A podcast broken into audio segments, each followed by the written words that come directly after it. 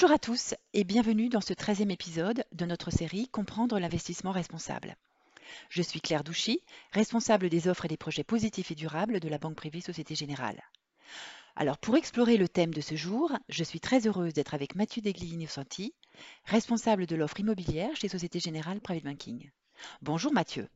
Bonjour Claire, bonjour à tous et merci de m'inviter dans votre podcast. Alors Mathieu, si je vous ai invité aujourd'hui, c'est parce que j'aimerais que nous abordions la manière dont on peut intégrer la durabilité dans l'immobilier. C'est une question paradoxale pour les professionnels de l'immobilier car par essence, l'immobilier est un actif qui dure.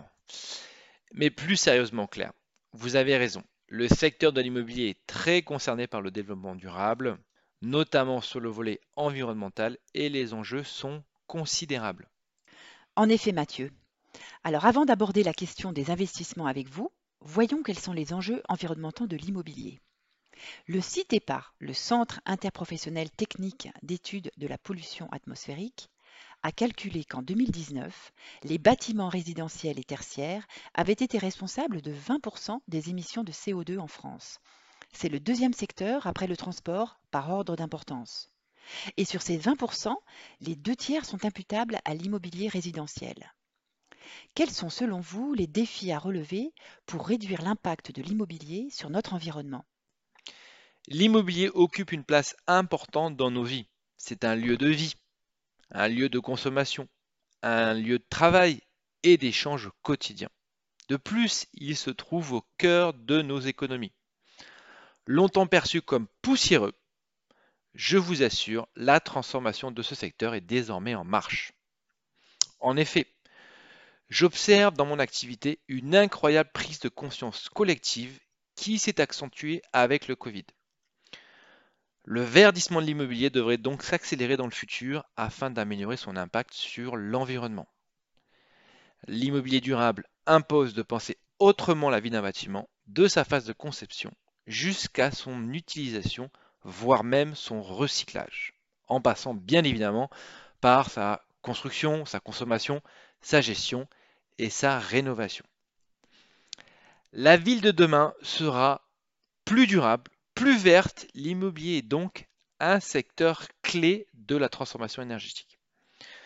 Le gouvernement a encore récemment mis en place des dispositifs tels que ma prime rénove et des réglementations telles que des interdictions de location en fonction de l'empreinte énergétique d'un bien.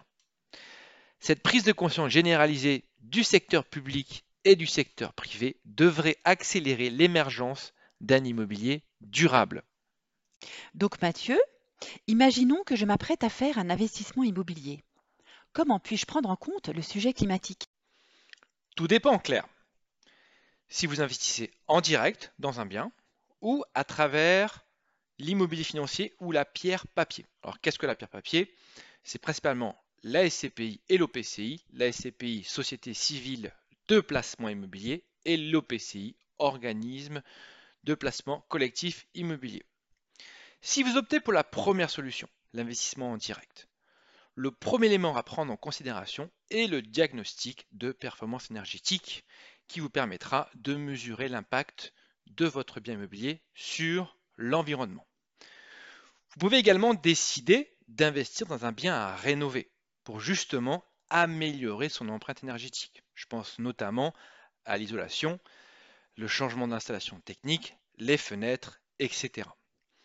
Enfin, dans le cadre de cet investissement, vous pourrez également vérifier de quelles incitations fiscales vous pourriez bénéficier en tant que propriétaire. Et vous, Mathieu, vous pourriez m'accompagner pour toutes ces démarches? Oui, Claire via notre plateforme de sélection SGIP, soit Société Générale Immobilier Patrimonial, vous pourrez investir dans des biens à rénover ou neufs grâce à une offre sélectionnée en architecture ouverte de plus de 4000 lots proposés par plus de 40 promoteurs partenaires. Très bien. Alors voyons maintenant comment je peux intégrer la lutte contre le réchauffement climatique dans le cas où je m'apprête à investir dans la pierre papier. Là, c'est assez facile, Claire.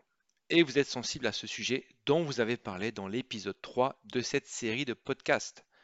Depuis fin 2020, le label de l'État français ISR Immobilier fait office de référence pour distinguer les fonds qui investissent dans les actifs les plus performants en matière environnementale, sociale et de bonne gouvernance.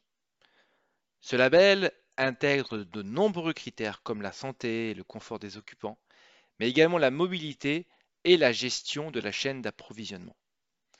Ces éléments sont donc scrutés par l'autorité de contrôle à l'acquisition, mais aussi lors de la phase de gestion des actifs immobiliers et tout au long de leur détention en portefeuille. Ce label est très exigeant et il incite les sociétés de gestion à faire évoluer leur stratégie en profondeur.